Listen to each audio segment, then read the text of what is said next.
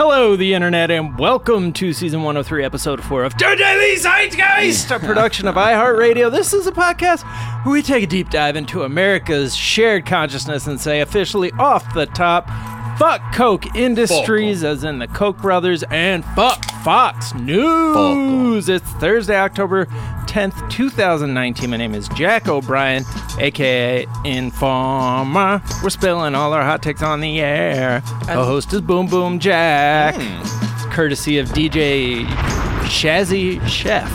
And I'm thrilled to be joined, as always, by my co host, Mr. Miles Gray. Kiss me on the daily zeitgeist. ED. Out on a Tuscan tour, spliff in your open hand. Strike up the match and pop up the gems that we ride out on. Bum, bum. So kiss me. Hey, thank you to Tyler Olton Uh, for that one. Uh, Sixpence None the Richer. If you remember, there's a cool YouTube video called Keys Me, K E Y S, and it's uh, from a Filipino talent show where a woman is trying to sing Kiss Me, but the lyrics are a little bit different. Hmm. Wait, She says- kiss me? Kiss me rather than kiss me. It's like very phonetically heard through like someone who speaks Tagalog. And then at the last part, she's like, Make the fireflies dance. Sylvie Moose is Barkley. rather than Silver Moon Sparkling, it's Sylvie Moose Barkley. It's Uh-huh. way better. It's way better. It's actually an amazing, and she does it well. Anyway, keys me YouTube. Uh huh. Just everything's a YouTube video. What uh, what are the actual lyrics to that? I don't know. Who cares? I was, I was, just well, I was, so I, for Beneath my the milky research, twilight. maybe? yeah, Yeah, for my it's- research for uh, my AKA, I was looking at what the lyrics are actually to Informer, and I was way off. I mean, I, I guess I always, In my mind, Informa. That's something on the whale. I And lick you boom, bum boom down. now. And no one knows the parts between Informer True. and Wayo, licky boom boom down. Yeah, Try try to sing it with the lyrics then. What are the actual try, try to sing it Informer, you know, say daddy, me, snow me, I go playing. I lick you, boom, boom, down. Detective Mayor say, uh, say daddy, me, snow me, stab someone down All the right, lane. Justin Trudeau. I lick you, boom, boom, down. This is gonna be my What? new ringer. like that doesn't even. what is I that? I mean- I, I don't. Hey, look, know. anybody who's down who's is understands patois, uh, you know, let me know. Right. What, what's what's he really saying? Was was Snow Jamaican? Uh, no, he was Canadian, and his last name O'Brien. Snow Brian? Yeah, Wow. yeah, Is he Uh, your brother? yes. Kiss this me. is my way of coming out with that information. Kiss me is oh kiss me beneath the milky twilight, lead me out on the moonlit floor, lift your open hand, strike up the band, and make the fireflies dance. Silver moons sparkling, so kiss me. So kiss Not Sylvie me. Moose, Barkley. I kinda Again, like those are better. though. Shout out to Charles Barkley. Uh, well, we are thrilled to be joined in our third seat by the hilarious and talented comedian and podcast host Sofiya Alexandra. Bra, bra, bra. Thank you. Ooh. Cancel me. above me. See? there we Uh, go. Boom. Sofiya, how you been? I've been great. I'm It's so great excited to to, have be you back, back. here on the the Daily world. Zeitgeist. You're Thanks so much. you've been coming in for another show. That That's right. will- That's in cooking in the lab. Y'all Cooking know. in the lab. cooking in the lab for so long. It's a oh. it's a stew at this point. we're just when- gonna drop sixty episodes A when it comes out. 420 day fiance. Worry not, listeners. This show is real. It is fully cooked. This is the problem, though. At this level, you know, you're dealing with high level contracts, palace intrigue, and things like that. Yeah. And when this shit comes There's out, there's been a couple stabbings. yeah, there's been a few. Not gonna lie. I mean, uh, all Sofiya I have to play. say is I'm a tough negotiator. yeah, You know. uh, yeah. Ukrainians apparently aren't Don't easy to, fuck to deal with around. Yeah, don't don't fuck Don't with fuck me. If you want me to do a chill podcast about weed Yeah. and with. 90 Day Fiance, I'm not the one. don't play. I don't play that. uh, all right, we're going to get to know you a little bit better. But first, we're going to tell our listeners uh, what we're talking about today. We're going to talk about um how people are working with slash against uh, border patrol agents Yeah. to to try and fuck that agency up a little bit. Uh, we're going to check in with just the latest, uh, kind of a more taking a step back, hundred thousand foot view of the uh, whistleblower story. Uh, we're gonna look at inequality in America, and then we're gonna have a long overdue update uh, of Menghazi. Uh, because we got some new texture on the Matt Lauer uh, allegations and James Franco allegations. So we're gonna look at some of that, uh, all of that, and some footy drama. Footy as drama. Miles wrote. we Uh, love it, mate. But first, Sofiya, we like to ask our guests, what is something from your search history that's revealing about who you are? So I just uh, went to Mexico City with my podcasting partner Courtney Kosak for Aw. our podcast Private Parts Unknown, and it struck me that I might want to get a tattoo for every city we go to Whoa. for the pod. Um, Do you have And- tat- tattoos? tattoos. Yeah. Yeah, I have uh, four tattoos. Four tattoos. Um, they're real small. They're more Uh-huh. like tatties. Uh, Tatties. They're little guys. Tatties. Just Okay. little tatties. Um, but yeah, so I was thinking, what would be a good way? I don't want to do like flags or whatever. Yeah, Mhm. yeah. Um, so I was thinking, like, what if I do a flower? And then I'm like, but then I would get it for the country because the city doesn't have a flower. So then I Googled national flower of Mexico. It's the dahlia. What's the Oh, dahlia? dope. Um, dahlia, they have like a lot of petals. Yeah, they're Uh, really They're pretty. really pretty. They almost Okay. look like uh, what's that? Like almost like sunflowers, but a different color than a sunflower. They're sunflower. pink. and- Oh shit! Yeah, yeah. This thing. Yeah, that's trippy. Looks like an IKEA lamp. yeah. yeah. So anyway, I was like, should I get a dahlia tattoo? That was my last. I didn't know anything about the Dahlia other than the Murder? Black Dahlia murder. Yeah. And then I finally saw one uh, at a farmer's market, and they were really pretty. Bought some for our house. Got a lot of compliments on them. They're a pretty flower. Jack, that is the cutest story I've ever heard. They're real, real pretty. I pretty. bought 'em, Apparently, and, there's uh, they tattoo, really brightened up my home. a lot of our guests really yeah. felt welcomed. The aroma, I would say, was very pleasing, Yeah. and it complimented my throw pillows. yeah. Oh, Jack, you're you the have no cutest idea. Goes along with the color story I'm Yeah. sort of having here. uh, what is something you think is overrated? CBD oil. What? Okay. I What was happened? just Did you told use it? to use it to. Everybody says to use it for everything. Literally, I want to b- believe in it because I love the idea of it. Hmm. but I every time I give it to anyone or try it for anything, that shit does not work. Like my mom was having pains and I bought her this fucking fancy CBD emu cream. They're like, it's made with emu fat. It penetrates deeper. They're like, here's it's a million dollars. I was like, all right, it's for my mom. Right. I'm like, did it do anything? She's like, no. And anytime I'm like, oh, people are like, yeah, it helps with anxiety. I'm like, you should try it. And they're like, no. It's like, I don't really know what the fuck it does do.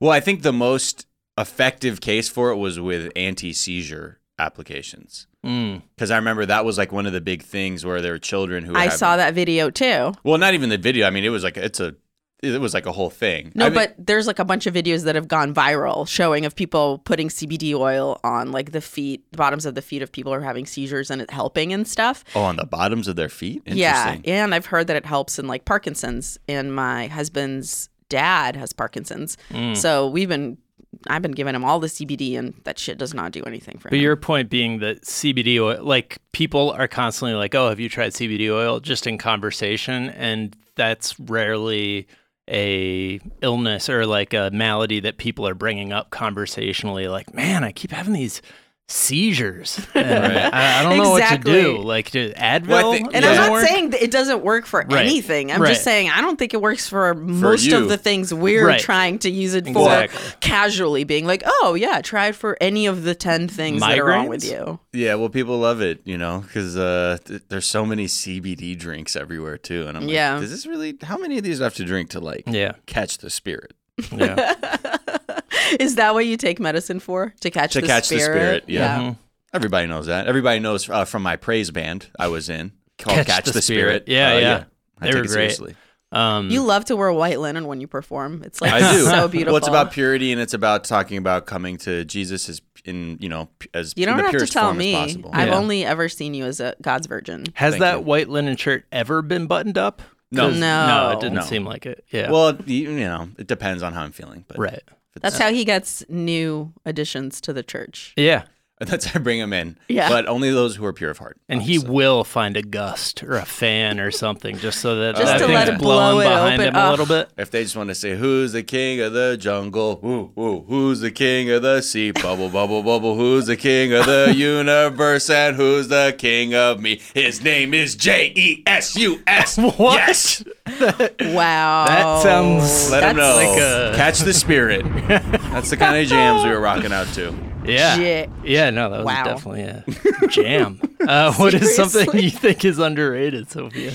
Um, well, what I think is underrated is um, Jungle Pussy, Jungle Pussy. Under- the Underrated? musical artist. Yeah. Ah, okay. And um, to make my point, I'm just gonna say two of my favorite lines. Okay, I love it. One is like Rihanna forehead, bitch, you gotta think big. that is hilarious.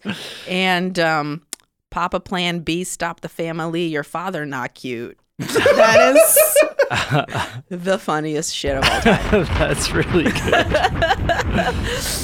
Those are She got a new album yet? Out? No, but I stay rocking to the old shit. I Yeah, care. yeah. Okay. Yeah. Um, yeah, Where's she? She's kind of young, or well, younger than us. yeah. Everyone's younger than us these days. Grumpity Am I grump. right, brother? Am I right? She also has that great song Trader Joe, um, where she's like, uh, "We don't fuck. He just picked me up from Trader Joe. Carry all my groceries and lick on all my toes." I'm like, yes, girl, get it, you freak. Also, I hope putting some of that speculoos cookie butter on your feet. Ooh, you yeah. Trader Thank you, Danny. Uh, He's into feet stuff. Uh, we all have that relationship in our life, don't we? What of The, someone the who Trader Joe. to suck on your toes? Yeah, Yeah. for sure.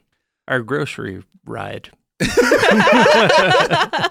how I get to the grocery store. Uh, what what is a myth? What's something people think is true you know to be false? Um, so here's something that I thought before going to Mexico City. I thought that because um, Mexico is such a Catholic country, that Mexico City probably wouldn't be a good place for to be queer. And Ah. I was totally wrong. Really? Uh, I met like a bunch of trans people, a bunch of gender queer people, and they feel super safe living there. And um, one of the really interesting ways that they put it, they're like, you know, family is really big here. So uh, if you say no to someone in your family because of like their orientation, then like it's really hard to cut off like a part of yourself like that. So sometimes people still do do it. It's not that there aren't any religious people. Sure, sure. But I think because family is so important, people love each other so much. It's and actually general progress has like created a Yeah. storm of acceptance. yeah, and I thought that was really cool. And um, I mean, progressive as fuck, and the artists are doing really interesting stuff. I talked to like a, a performance artist uh, who like does stuff where she puts like lipstick on her body hmm and then has people rub it off, and she's like, it's you know, it hurts my body and like it leaves a mark, and like that's what patriarchy is, and she's Oh, just wow. fucking dope. And so all these, yeah, Mexico City's just I know insanely interesting. so many artists are like flocking down there too. Yeah. So I definitely know it's got a scene. Is there any. Mexico City Zeit gang? Let us know. Yeah. If there are, holler. uh, maybe you can show Maybe me. there's around. a lot. Maybe, Maybe we there's should a do lot. a show down there. You should. No. that'd be Mexico de sick. F, as I learned to call it in Espanol, Oh. seventh grade. Pardon me, Yes, sir. Um, how long were you guys down there? Um, pretty short, like a long weekend, Okay, like like four days. Friday to Monday night. oh shit! A little quick weekend warrior. Yeah, but I mean, we did a shit ton of stuff in that time, and I'm we- sure. now we can't wait to come back. And we met so many interesting people that are like, "Oh yeah, I'm a pleasure activist. I work with sex workers." We're like, everybody we're meeting is the fucking coolest person. ever. Right. Dang. Do you feel like you like were in a particularly progressive pocket, or you feel like they were kind of talking about overall like Mexican culture? Well, I think because of what we do for the podcast, and when we were looking for people to interview, we specifically are like, who has interesting love and sexuality stories in Right. Mexico City? So, and then because of who our friends are and who their friends are, I think you kind of a little bit self-selecting, Right. you know, because we are progressive people, and you know, we have friends that are trans and Sure. non-binary and artists. Like that's who our friends are going to introduce us to. So I feel like that's Right. true. But we asked them What on their their own, is, yeah, right. what's it like? Yeah. And I mean, I talked to a 21 year old who has a girlfriend and she's totally cool with him just cross dressing. And that's all he wants to do. Mm-hmm. Right. And his like point of view on it was like, I never understood how women felt until I was dressed as a woman and got treated as a woman. Oh, and it's just a real like mind blowing. I'm like, this is that's the most progressive shit I've ever heard. This 21 year old is like schooling me. Right. So yeah, Dang, these kids are everyone's younger than us. and so much cooler than us. Fuck. We're like old fucking phones that will not boot up with like the new We're, we're flip the new- phones. yeah, we're like, uh, there's no pictures on You this want to play. Snake?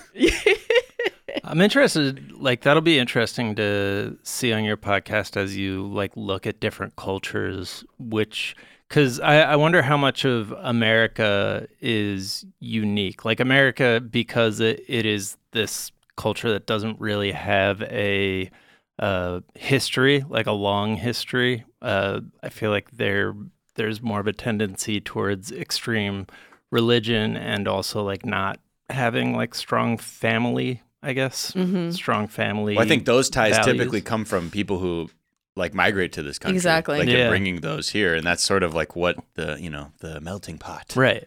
as Alexis de Tocqueville. Oh, and said. that's one thing that also people kept telling us. They're like, you know, this is a true melting pot of like three different cultures. Yeah. And they're like, in a lot of places, you know, um, doesn't happen what happened here. And the tour guy put it like this He's like, everybody came here and everybody fucked each other. And right. he's like, it's a true melting pot. Yeah. Like, you know, everybody's kind of tied into everybody else and the history is very deep and um and you know all the food they're like oh this is from this country this is from this country Right. this is how this got incorporated and it, it's it is a true melting pot it was pretty pretty insane and it's Yeah. one of the biggest cities in the world i think second biggest maybe Right. It's enormous. huge Uh, awesome. Well, uh, where can people hear hear about that? It's gonna um private parts unknown we're Oh, on yeah. a pleasure podcast network pleasure.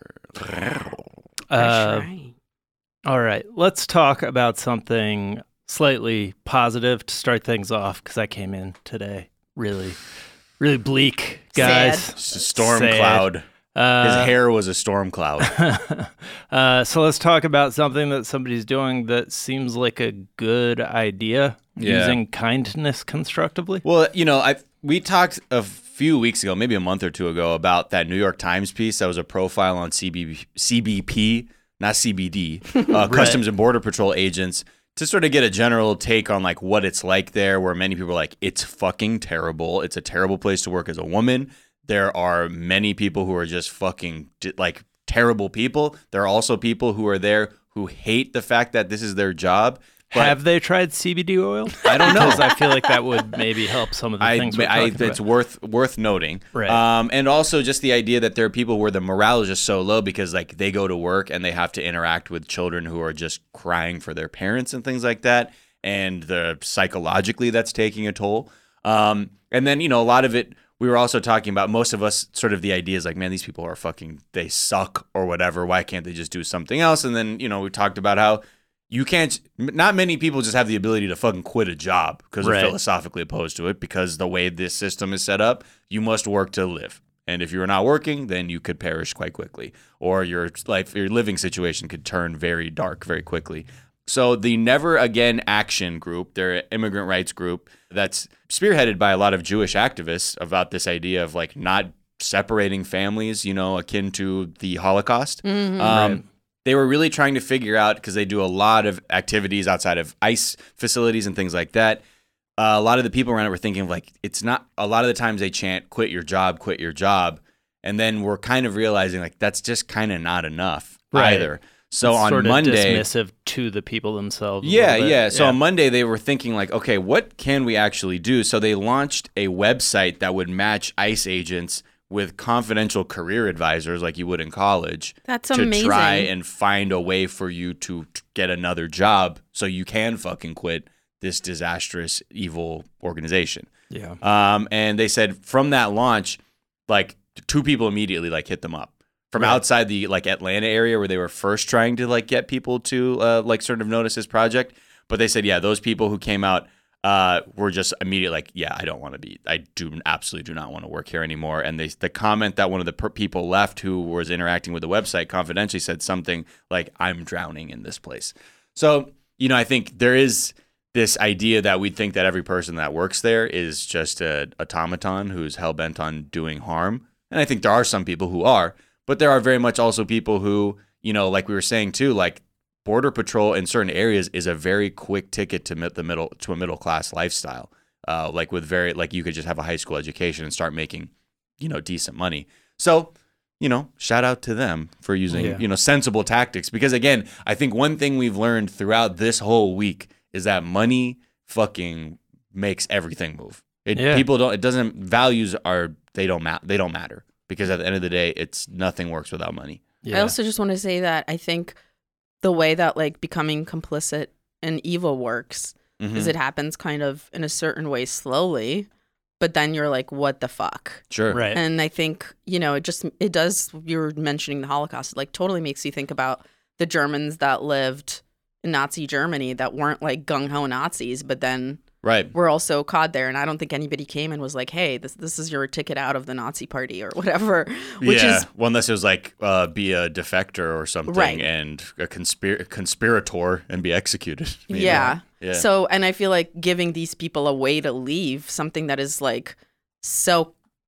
I mean, b- someone making you complicit in evil is fucked up. Right. So, giving s- someone a way out, I think, is like actually a, a real way to work at the problem as opposed to just be like, this is fucked up. Well, I mean, it definitely helps weaken that agency, but I think, yeah, the real solutions have to come from Up further up. But I think that's where we're at least giving, acknowledging the humanity of people who are in a situation they probably also don't want to be in, right. and that there mm-hmm. are people like that again, and they're also evil Yeah. fucking Sure, monsters of course. who are out here getting off on watching children cry. Yeah. Or who are, when journalists come in, be like, oh, so you write fake news? Oh, right. So you write for the fake news? Why don't you admit? No, propaganda. Wasn't was Propaganda, like- yeah, You yeah. have to admit that that's what you do, and you won't, and you'll get your passport back. Yeah.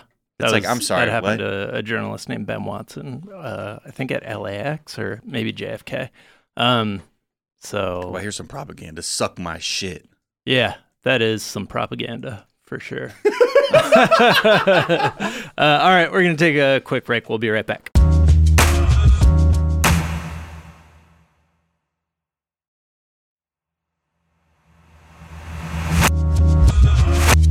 And we're back, and it's time to sort of check in with the whistleblower uh, ongoing This used to be my alarm. saga. Was it? It was. That's fucking All right, dope. did you have a flashback to when you had alarms? Yeah. Just, well, no, on my phone.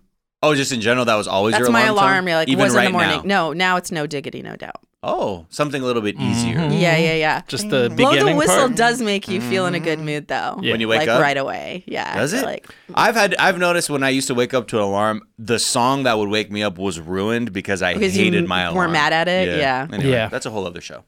Uh, what were you saying about our constitutional democracy falling apart? Yeah. So boring. No, I'm just kidding. I I feel like we need to take a step back, like I you know just kind of through osmosis taking in like what the media is saying right now. It seems like they're treating this like another Trump scandal, sort of. Rather Um, than we've we're crossing the Rubicon. Right. Rather than this is like even even on the left, the Democrats are treating it like I mean, this is we've only had three, four impeachments, three impeachments in the history of the country. I don't I don't even think that's giving it the pro like I think this is outside of US history. Like you can't judge it on the continuum of US history because that's not who this is. This is a dictator trying to sweep to power and end the country as we know it. And he's not going to stop until he's done that or he's in prison. Like, it doesn't matter. It, I, I know, like, a lot of people are just like, it's really easy to underrate him or, or, or just like be like, ah, he's an idiot. But whether he's, you know, just exactly the right type of idiot for this moment or he's like a genius. He's effective at what he's doing. And it seems, I just got the feeling in the past 24 hours like he's successfully weathering the fact that he admitted to cheating on an election that's currently going on. And that's like so stark. Like that's. That's the whole thing. That's the whole system. Like and and the things that are supposed to check him are the media and Congress and he's basically rendered them moot at this point. and we're still I feel like we're still treating like that that's what seems different this time to me is Congress just has proven like there there's nothing that can be done. Well, right, about this. because we're we're up against somebody who literally doesn't give a fuck about the law. Right. Like in, in that letter, right, where he was like telling Congress, he's like, I'm not fucking with this. Impe-. Like literally was like, I'm not really feeling this. So Right.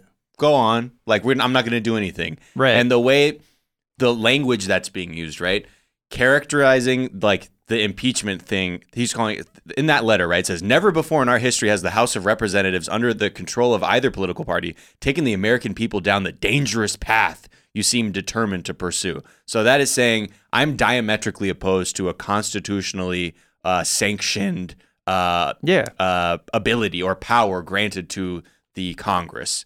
And then saying, then to try and spin this as overturning the election is another thing. Like we're going into, we're not actually acknowledging what's happening. It's all trying to obscure what's actually going on. And it's kind of like that idea. I always bring up this same thing from history of like when the Vikings pulled up to continental Europe, Yeah. they were used to just smashing motherfuckers and taking their shit Yeah. and they came to Europe and they saw fucking monasteries and shit where there was a lot of money, gold, or whatever that were being protected by monks who were uh, like relying on people's faith or fear of God Right. to deter people from tr- going into the fucking places and stealing everything and smashing shit up. The Vikings pulled up.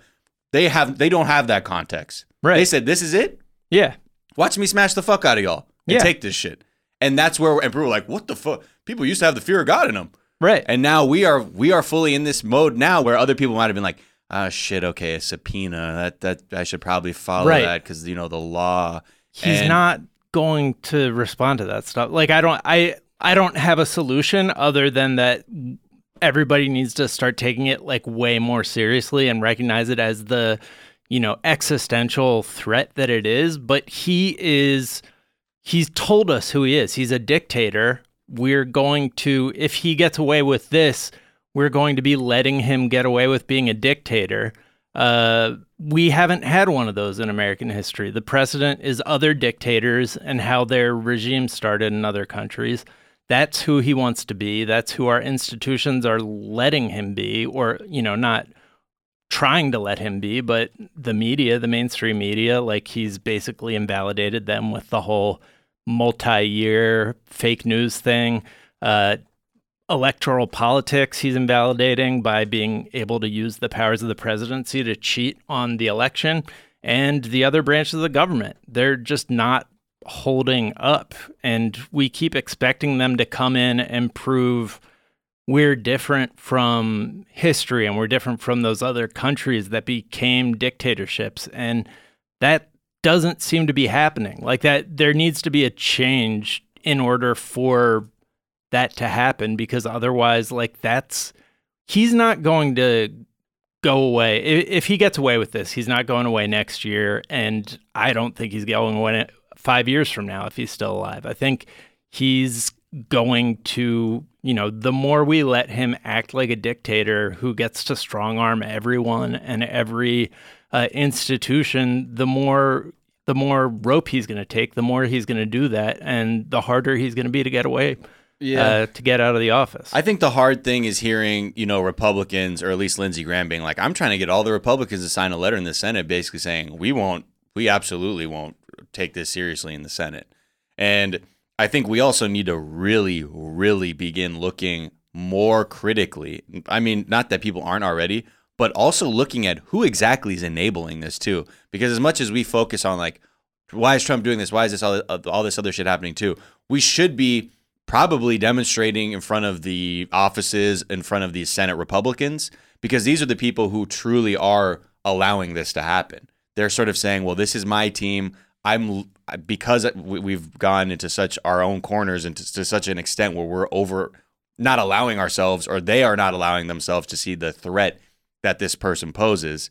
Uh, we need to begin to hold their feet to the fire too.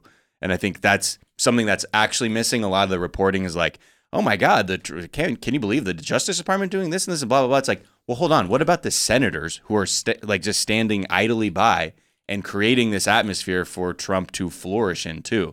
And I think we, that's another point of rot that has to be addressed um, and a little bit more like emphasis on that too, because you know this is happening everywhere in the world right now too. There Right. are many countries at the same time who are being like, we're pushing back against the corruption we're seeing. It's happening in Puerto Rico. It's happening in Ukraine. It's happening in fucking Bolivia. It's happening in Haiti. It's happening in Iraq. It's happening in Hong Kong. It's there are fucking so many places where people Egypt where they're saying, "Yo, y'all are fucking us, the people. Right. What what's good here?" Yeah. And I think that's a point where I'm not sure Americans are quite at that. You know, the the beauty of this system is that they've deceived us as voters and citizens into thinking this is the best thing that's going on and everything is pure. Right. And now we're at that point now where all that fucking corruption and rot is we're now seeing in the form of ineffective governance, ineffective checks and balances. The only thing they're trying to do is check their balances. oh, You know what I mean? yeah. um, like and- their bank account. Exactly. Uh, but it's this is sort of this is the byproduct of all of this now, and we're actually I, I don't know what could I don't know what kind of sea change could happen among American people. Yeah, Because I I think, think- we're in more danger than the mainstream like sort of assumption on either side seems to realize we are. Well, because I think uh, the D- Democrats seem to be like, oh, okay, you're gonna really just uh, fucking say not not on to this, Right. but then so And what? It's like yes. then they did. Now what? I just Right. don't think. I- I mean, people say this all the time about the Democrats, like not enough backbone. Right, but I'm guessing this is the part now. What what remedies do we have within our Constitution to have a? How do you swing back on this? Right. because what how do you answer illegality with what more illegality Yeah. because the the i mean really the only shot we have or people are thinking is like well we'll just have to sue and then the supreme court will ultimately decide but do we really have faith in these people because we've seen over the you know last few mm. decades that just become a fucking you know the the coaching staff for the new corporatocracy like yeah get get our people who will you know vote in our favor there Yep. Right. so I don't know. It's it's it does seem bleak, but then I'm curious, as we say with money, what happens when the money gets weird? What happens when the economy does really terribly? Because already the deficit's up what 68% than when Trump took office. Yeah. The farm bailout is already twice the auto bailout. But I mean, I don't, I don't think we can count on the recession to come save us. Like, No, I, that's what I'm saying. know? I don't know. and, al- and also remember how easy it is to spin like shit. It doesn't really matter what the facts Yeah. are to this what administration. to the people, right? No, The- but but that's what they get sold. You know what I mean? So it's like uh, just because um, Obama, when he was in office, uh, reduced unemployment and did so well for the economy, and it transferred over to Trump's term, doesn't mean that Trump was good for the economy. But they will spin it like that for No, but I'm- I'm not- But I'm not- saying uh, this is the same thing that if it starts failing, they can be like, "Well, we're dealing with the Democratic policies still from Obama. That's really what the problem yeah, is." uh, you but know? I'm not talking about how you spin the recession to voters. I'm talking about the moneyed class in this country that are truly at the levers of power. The people who are like, yeah, let me get those tax cuts. The people who are really pillaging the like the country. And I think there's a lot at stake for those people too, because at the end of the day, their god is money. We saw Yep. that with the NBA. We see that with other video game companies, all the China stuff that's going on. No one wants to threaten their revenue streams. So I, I'm curious if at a certain point, those have been the moments where people have been like, "Oh, geez, fu- this trade war is fucking us up. What are we gonna do?" Like, is there a point where that moneyed banking class, the investment uh, bankers of the world, the corporations of the world, it gets un- becomes untenable for them? I don't. It seems like everything he does is ends up actually benefiting the very, very wealthiest and most powerful people. Like, Mhm. yeah, it's fucking the farmers, but it's not necessarily fucking people who are viewing things from like a macroeconomic level and just kind of looking at America as an economic competitor to China. Like, they're that's sort of how he's viewing it too. And you know, his tax cut is bad for the overall economy, but uh, it's good for the wealthiest, like the absolute, the 40 wealthiest households in America. And Right. like, they, so it, it seems like, I don't know. I, I, I did hear a political scientist uh, talk about how he thinks that the only thing that people were reacting to in past impeachments was the economy. So, like Clinton, we look back and we're like, people just didn't care about the sexual mores. But when you actually asked them about that, people were like not happy with Clinton, but they were just the economy was moving in the right direction. And so they, their opinion basically followed the economy and the economy is doing well right now. So he doesn't see opinion changing on this story unless the economy starts going in the shitter. Uh, and I, I guess you know it's debatable whether the economy is doing well, but his take is that like the stock market and shit like that. Uh, whereas Nixon, like his the big public opinion turnabout uh, actually happened right as the economy was hitting the shitter. So it's like those things need to, I guess, align with one another uh, in order for something to to change. Is his theory? Right. It's also that everything's been at an 11 for like a, a couple of years. Right. So people have run out of outrage. And like, I'm definitely not the first person to say that. But people, I, I don't know how you get people interested in the like increasingly horrible dictator moves that are happening in this country Yeah. when they've already been like, what the fuck is happening for for years. Yeah, I think that is really a good point. I think that is what we're seeing right now is just that people like there's no sense of proportion anymore because we've spent the last year, you know, being told everything is life and death and you know, be, because it kind of is, but he just has a a tendency to just take up all the oxygen in the news cycle. And so it's it is exhausting. And we've talked before just from a historical perspective how in the early 30s when the Nazis swept to power and were doing all this outrageous stuff all the headlines were about that. Uh, but by the time they you know started the Holocaust and started invading other countries none of the headlines in Germany or like in even surrounding countries were about that because people were just fucking tired of it. They resigned Uh, to the yeah. fact that that's what it was. And it was just years and years of reading those headlines, and you can only write the same story. It's almost like a hack in the time space continuum where it's just like, yeah, just keep doing the same shit over and over and over again. And it, it's sort of like Trump's thing where he accuses his enemy of the thing that he has done bad so that when they find out what he's done bad, he, you know, there's just people have already heard that word a hundred times and it's just kind of losing all meaning.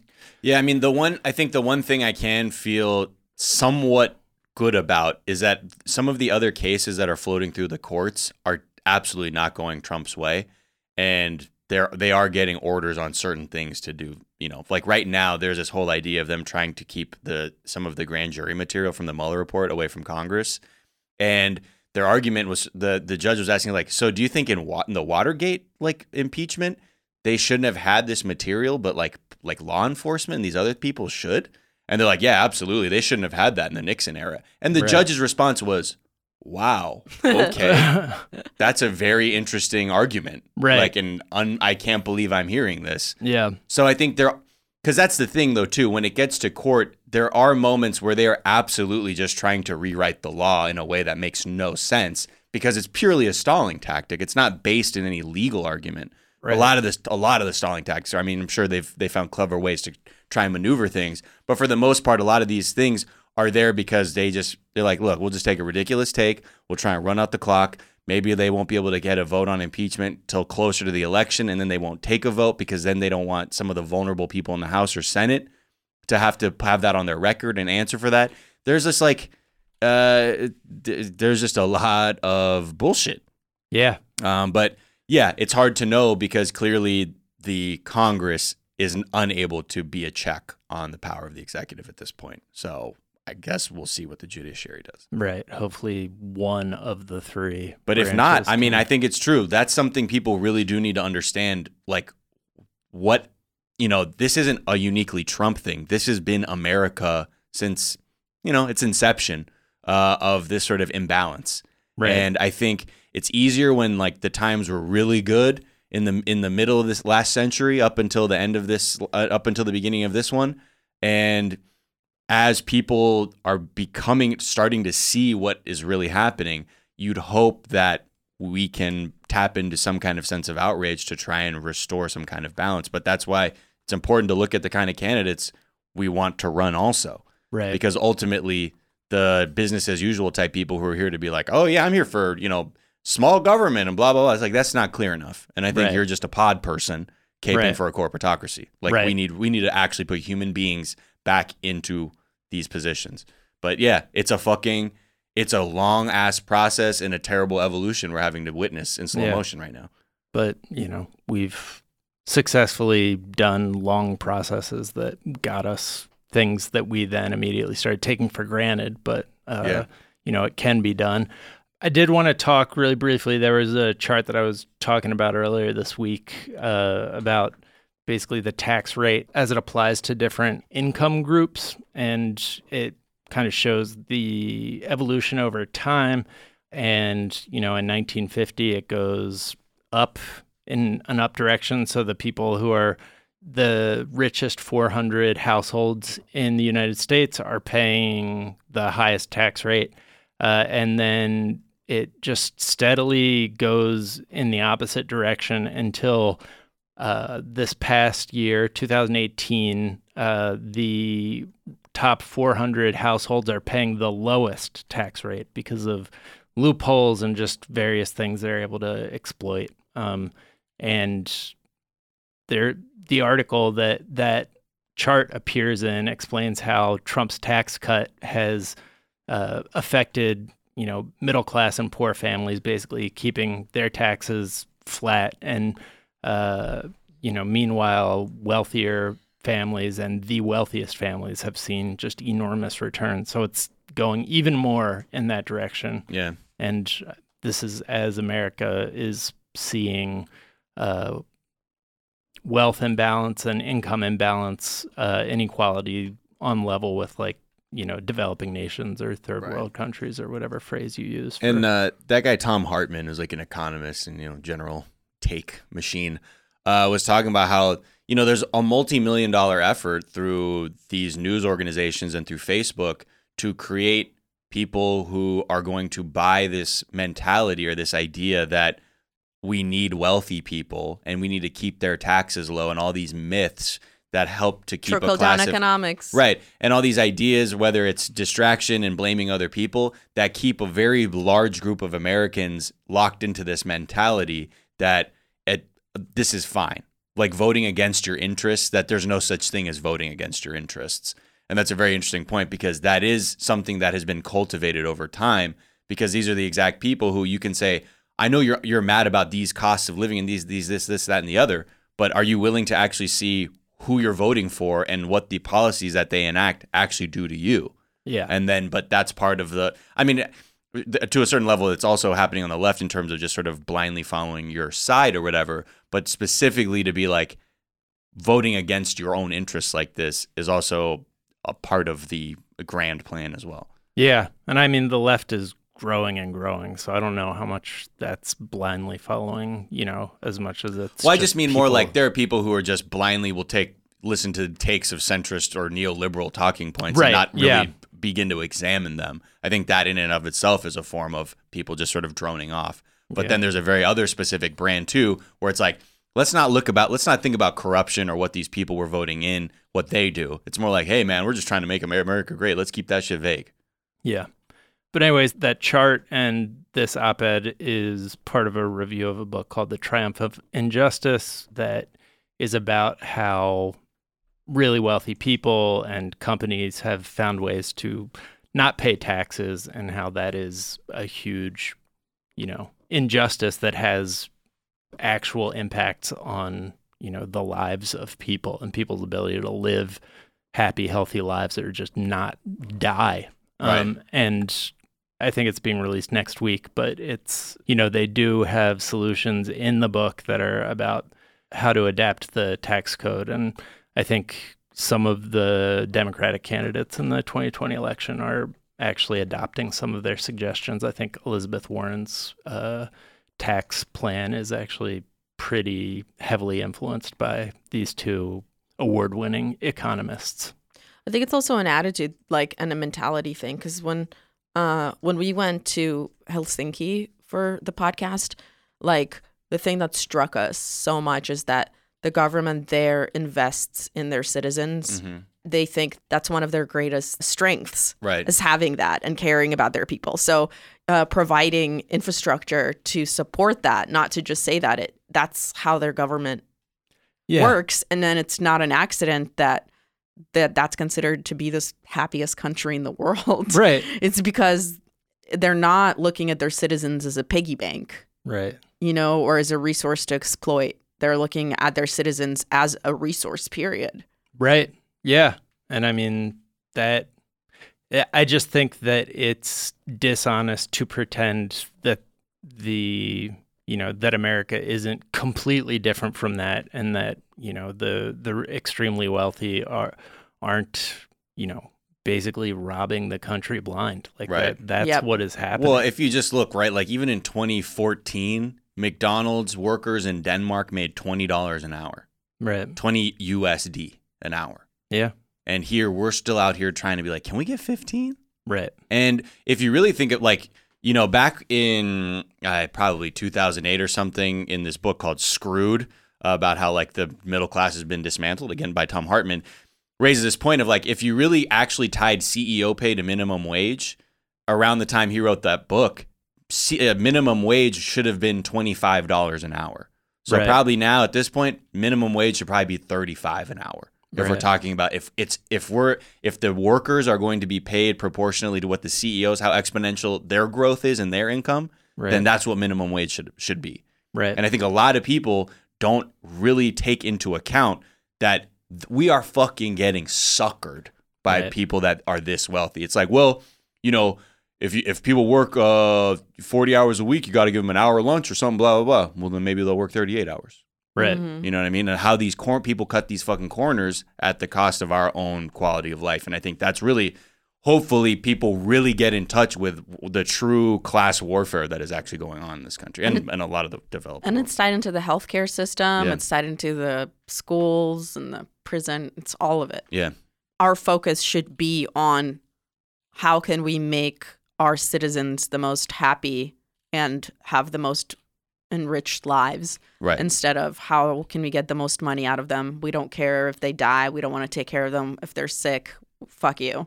well, because Yeah. all like, well, how much is it going to cost? Yeah. How much is it gonna that's cost? all it comes down Again, to. Right. because the profits are the fucking god. But Yeah. the how much it's going to cost is like that's an important part of the thing is that the reason we don't have as much money to pay for these things is because the richest 1% are actually not paying their fair share. Right. Yep. Not even close to it. Like it, so this book with these two economists suggest a, you know, progressive tax code that's more in line with uh, the tax code at the outset of like America's greatest period of prosperity. The last time uh, it was as imbalanced as it currently is was right before the Great Depression. So Right. take that for what hint. it is. But uh, they just say, you know, bring in the richest uh, 1% would roughly have to pay double the tax rate that they're paying now, or 60%, uh, which would bring in $750 billion a year, or 4% of GDP, enough to pay for universal pre K, an infrastructure program, medical research, clean energy.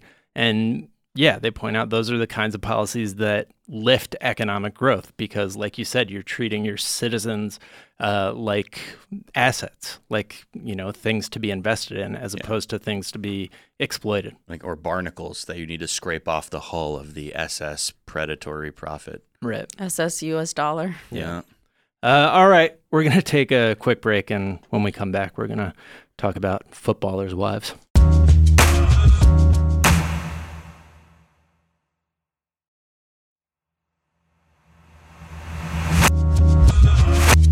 And we're back. And Miles, let's get right into the footy drama Oh. alert. Uh, because I, I need. Bruv. I need this explained right me. now, man. Okay. It's okay. So In the UK, they refer to the wives and girlfriends of footballers as wags. Okay, that's Mm-hmm. what they call them, wags over there. And right now, there's a we're, What does we that stand for? Wives and girlfriends. Got it. Okay, They call boom. them that here too. Oh, did they adopt that now? Yeah. It's for Okay. a long time. They had a Wags show on TLC or Bravo or something like that. Oh, really? Hey. Um. So right now the drama is between the wives of two England strikers. Well, n- not anymore for Wayne Rooney. Uh, Wayne Rooney, who famously played for Manchester United. And for DC United, and uh, Jamie Vardy, who plays for Leicester City, uh, and is a very interesting character. Just some background on Jamie Vardy. He, Is he still good? Because he's all right. I mean, he's not nearly as good as the season when Leicester won the league in 2015, 2016. Okay. Um, but around this guy, he like it was kind of the dude. At certain points, he had to play with an ankle ankle monitor on uh, for some shit he got into. oh, He- like a police ankle monitor. Yes, what yes. kind of shit did he get into? I think it may have been drink driving or something, as they call it in the UK. drink driving. Um, driving. And also uh, Wayne Rooney. Also, uh, he's been he's been cheating a lot on his wife. A lot of drink driving over there too. Um, but interesting fact about Jamie Vardy, there was a in his book he had like a dead leg that he couldn't get over, and the physio was like, "What the fuck is going on with you, bro? Like we're rehabbing, you're resting." And he find out this dude has just been drinking a bunch of vodka.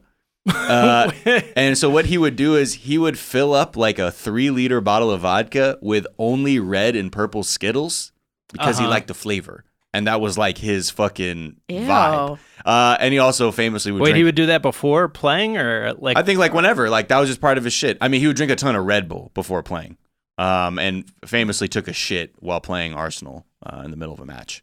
Wait, um, what do you mean? Like on the field? No, no, no. He like left, Yeah, he like went a down the hole. tunnel. I was like, yeah. how come this isn't a bigger deal? You shit on the field? I need more. Another thing is he would say in the season that his team won in 2015 and 16, he would drink basically a, a bottle of like half Gatorade, half port what? every night. That was his pre-match meal, like drink, or the night before, and then the day of, he would drink a double espresso and three cans of Red Bull. Damn. Anyway, so he's on his own vibe. So back to the lecture at hand. Red Bull is so bad for you. Uh, so Rebekah, Unless they want to sponsor us. So his wife Rebekah Vardy and Coleen Rooney, wife of Wayne Rooney, are into some shit right now because uh, Coleen Rooney was noticing a lot of shit from her personal life was ending up in the Sun, the tabloid over there, and couldn't understand because she had her own like private Instagram account that was only for people she knew personally. So she was like, "How the fuck is shit I'm talking about on here ending up there?" So she concocted a little fucking experiment. to see how uh, where the leak would go. Yeah, so she started on her stories. She blocked everyone she followed or that was following her except for one woman, Rebekah Vardy. Okay, and was like, and for five months started putting in bullshit stories to see if any of them would end up in the sun. Like, so she's like, oh, my basement flooded, or this other thing. Like, she went to Mexico to for some kind of experimental thing where she would be able to select the gender of her child when she was pregnant, and these things made it into the sun. So then I think yesterday. Ooh, Rebekah Vardy. Yeah, she came out with it and was like, "So let me t- gather around, kids. I've been doing this experiment because a lot I've been, noticed a lot of disturbing things have been showing up in the tabloids, and for five months I've been doing this thing, and it's Rebekah Vardy, and her excuse. Boom. Now I will read the defense that Rebekah Vardy tweeted out for this kind of you know uh, underhandedness. She says, "As I have just said to you on the phone, I wish you had called me if you thought this. I never speak to anyone about you, as various journalists who have asked me to over the years can vouch for. If you thought this was happening, you could have told me, and I could have changed my passwords to see if it stopped." Over the years, various people have had access to my Insta, and just this week, I found I was following people I didn't know She and have was never followed in my life. Uh, stupid. I'm not being funny, but I don't need the money.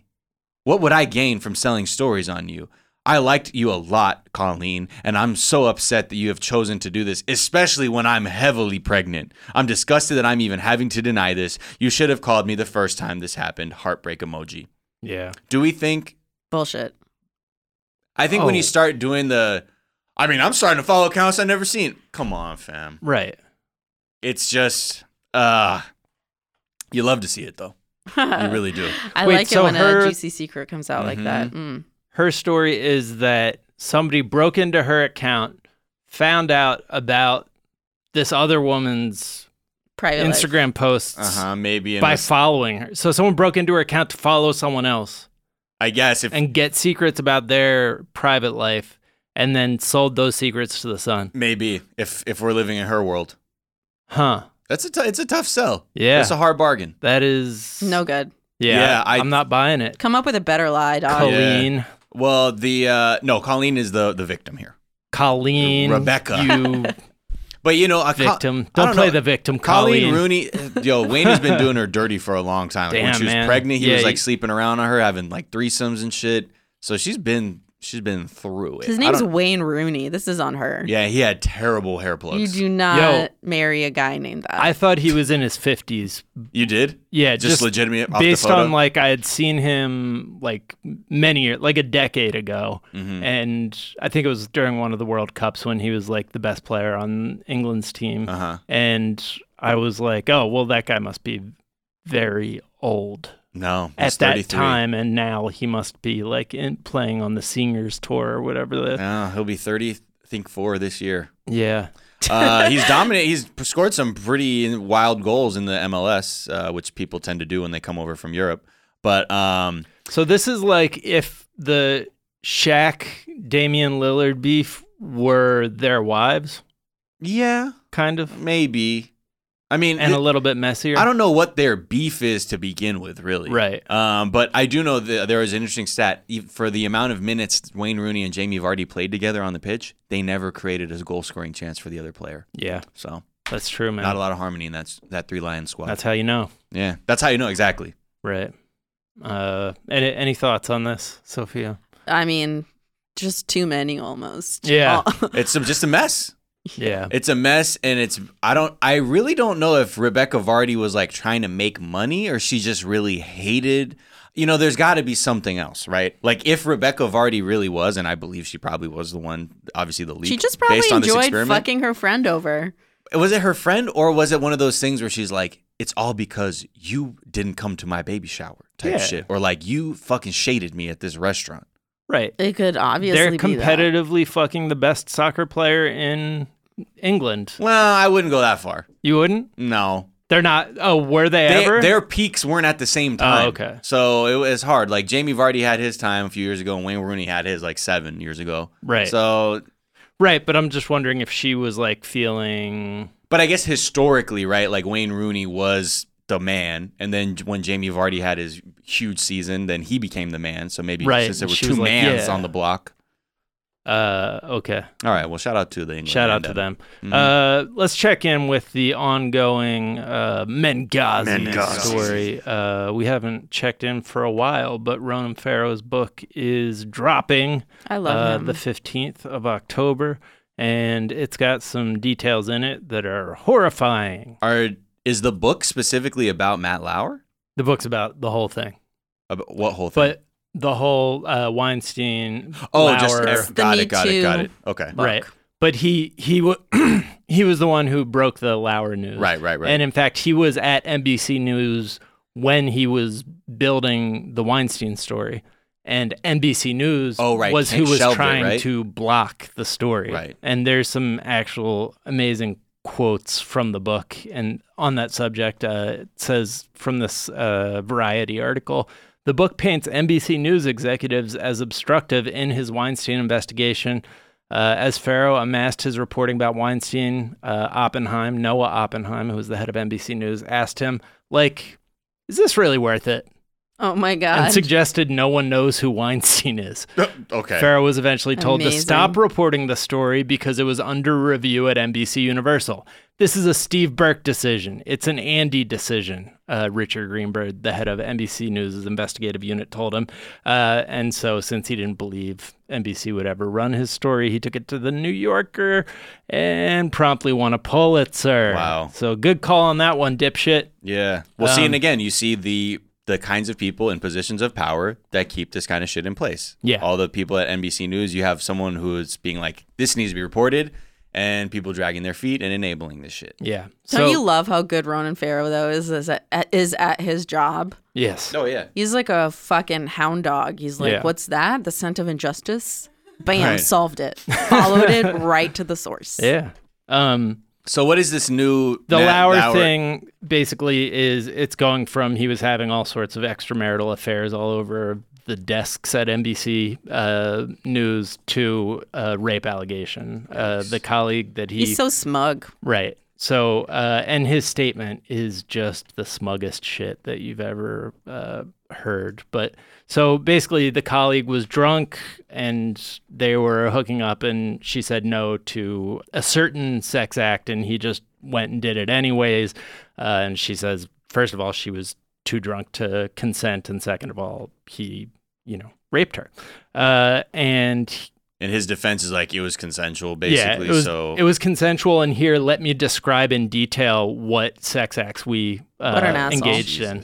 What a dick. One of the really brutal details is that she was still at NBC News when Lauer was fired, and she was made to sit in meetings where people uh, who probably knew she was the accuser were like casting doubt on her account and defending Jesus. Lauer. And Fuck. yeah, NBC eventually paid her a seven figure settlement uh, after putting her on medical leave and asked her to uh, release a statement saying she was leaving to pursue other interests and that NBC News had been an example of how to properly handle sexual assault in the workplace. Oh yeah, I think the second you help you enable a guy by installing trap doors Right. in their office, the door lock, the lock button. like I'm, how? Ugh. That's like literally some supervillain shit. Oh yeah, no, Right. it's, I mean, that like- is a super. That's like, a Like trope. no one in real life. has a locking mechanism under their desk like that. That's Mr. Burns shit. That's so weird and fucked up. Don't Ugh. bring Mr. Burns into this. Don't besmirch his good name. Don't besmirch that selfish billionaire.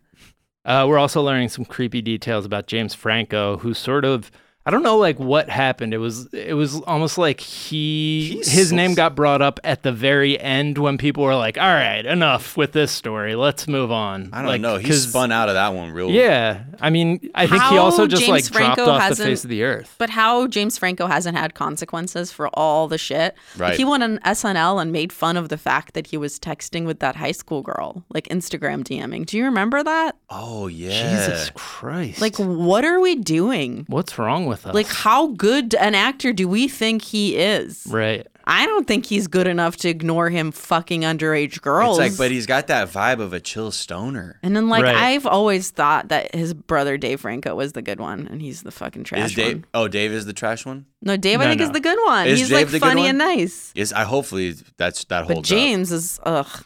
Well, yeah, and all the stories basically because you know what he had to answer questions about the practices of his like studio and acting school, basically, where he was making women do a lot of things they didn't want to in the name of like this is an acting class.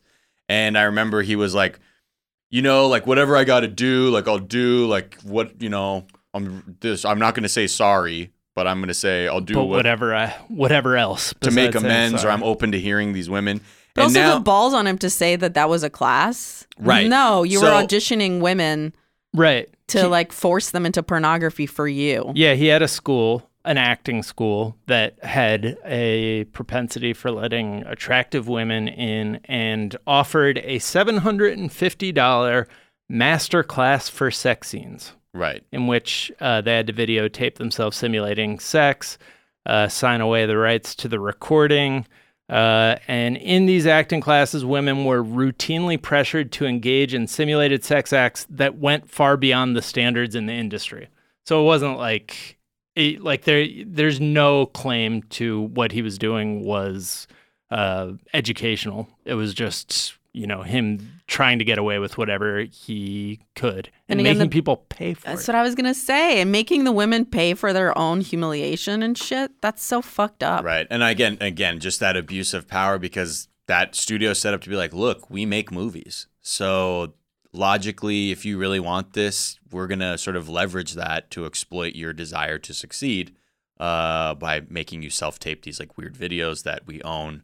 And you know, the lawsuit that they're filing, they not only just want like the like they're seeking financial damages, but they want the they want those tapes back Yeah, and no to be shit. destroyed because they don't just want this shit out there for their weird like half baked like porn shit they were making.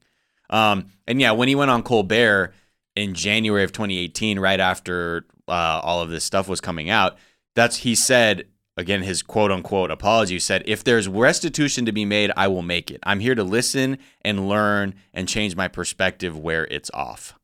Right. And what then a fucking liar. Exactly. Then his lawyer uh, claimed that a lot of these, like a lot of the peop- things that were claimed in this lawsuit, had already been debunked. Hmm. What the fuck does that even mean? Right. So which ones in particular? It's just like the They're same not shit as like the yeah. The Trump shit where it's just like yeah, I mean a lot of this stuff has already been debunked. You know, just like, no throwing shit out there without like allowing people to follow up and be like, "Okay, can you talk about specifically what you mean by that?" right. He also direct not that this has any bearing on culpability in any of this, but uh, apparently he just released a movie, his directorial debut. Uh, Ugh. that you know, if you thought you wanted to go to a film school run by him before, uh, you would see this movie and ha- have some second thoughts because it's being dubbed the worst film of 2019. uh, it's based on a well-regarded novel about a guy who comes to Hollywood in 1969 and initially gets mistaken for a member of the Manson family. Uh, good call on releasing that right after timely. Once Upon a Time in Hollywood, and apparently it's just a, a real piece of shit, like its director. I wonder like. how like if he what else he has in like development or like production where there people are still like yeah yeah like we're still uh People are obviously still fucking with him. yeah. I His roast wasn't even that long ago. His Comedy Central roast. ooh Like we have That really was normalized before all this shit, the wasn't shit it? out of. oh yeah and the Deuce I forgot he's in that show. Oh yeah. Um yeah it's it'll be I'm Why the fuck is he in the Deuce? That's what I'm saying, and that's a show about porn, right? Yeah. Right. I mean, come on, dude. You're just telling on yourself like Louis style. And he's playing twins, which is such a actorly indulgence. Oh man, when uh, Armie Hammer did it though, people loved it Yeah. in the in the Facebook, well, he was really the social good, network, but as the Winklevi. right. I mean, that and uh, Dennis party. Rodman's twins movie are. Wait, no, Dennis Rodman. Oh, you double impact? yeah, is he a twin or? Um, no, I think I can't believe you didn't bring up. Jean. Full No, no, no, not. It's not. Double impact was the one where Jean Claude Van Damme had a twin, right? Played a twin. Yes, that's right. He has a twin brother. That's right. The one. What is the Van Damme and Dennis Rodman film? Uh, Van Double Damme. play or something. Rodman was called Double Team. Don't Shit. don't call it a film. Yo, I saw that shit in the theater with my dad because we were both like, "Yo, fucking Dennis Rodman and Van Damme." Yes, We're there. sir.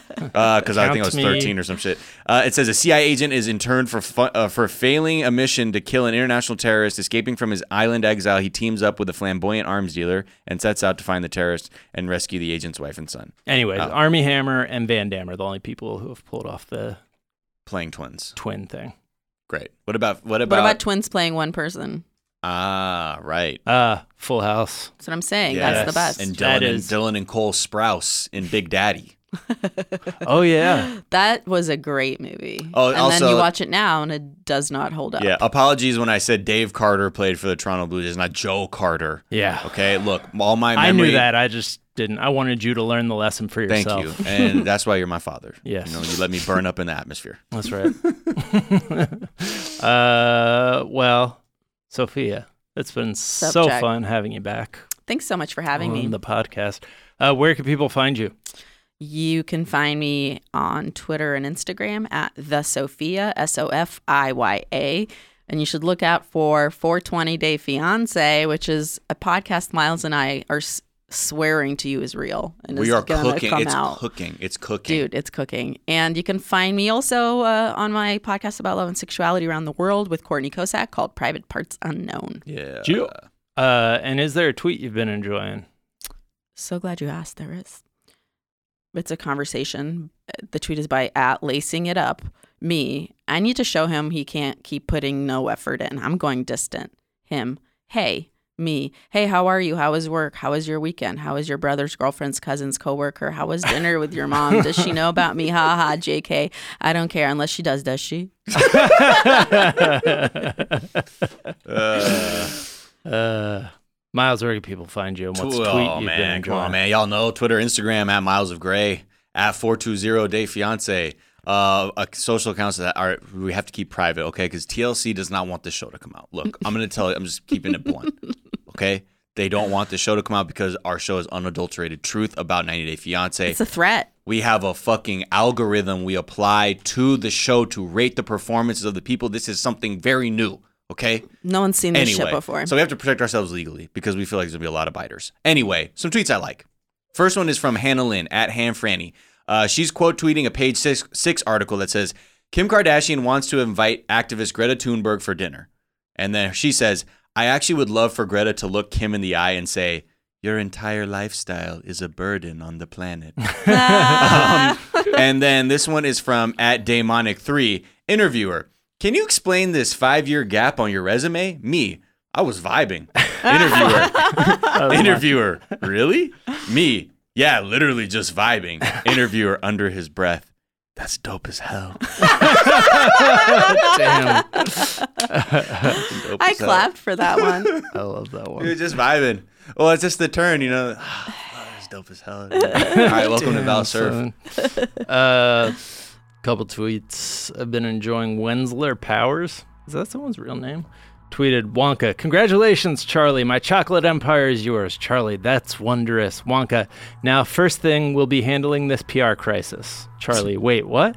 Wonka. A lot of kids just died in your factory, Charlie, and there's a rumor that you apparently own slaves. Uh, and Tomb Slate uh, at please be G N E I S S nice uh, tweeted medium. If you're there, move the glass to say something. Ouija board S O M E T. Wait, that's him. Ah. yeah, that's him. Uh, You can find me on Twitter, Jack underscore O'Brien. You can find us on Twitter at Daily Zeitgeist. We're at The Daily Zeitgeist on Instagram. We have a Facebook fan page and a website, dailyzeitgeist.com, where we post our episodes and our footnotes, where we link off to the information that we talked about in today's episode, as well as the song we ride out on. Miles, what's that going to be today? Okay, I think we need some disco. Okay, we're doing the Skatt Brothers, uh, who are an LA disco group. I Hell believe yeah, they formed man. in LA, um, and they were kind of like the like another masculine answer to the Village People. And this track is called "Walk the Night," and it's fucking. This shit is trailer music. This Yeah. look, if you have a very visual mind, close your eyes and just im- imagine any film happening to this song. It has a great thumping bass line. The song is so simple. It's got the four on the floor drum track. So this is the Skatt Brothers Walk the Night. Uh, if you actually watch Righteous Gemstones, it was the credit music uh, to the episode, the Easter episode. So you might recognize it from there. Otherwise, look, this is just some good old fashioned four on the floor, get your foot pumping disco music. All right. Disco funk rock, I guess. Well, we are going to ride out on that disco funk rock. The Daily Zeitgeist is a production of iHeartRadio. For more podcasts from iHeartRadio, visit the iHeartRadio app, Apple Podcasts, or wherever you listen to your favorite shows.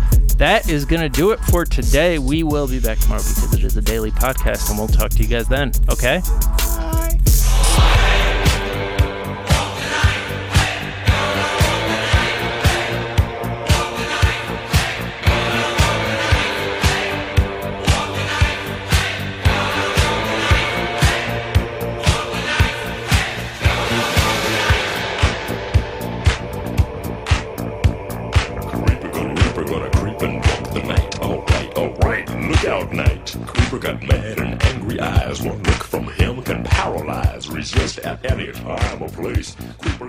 Right across your.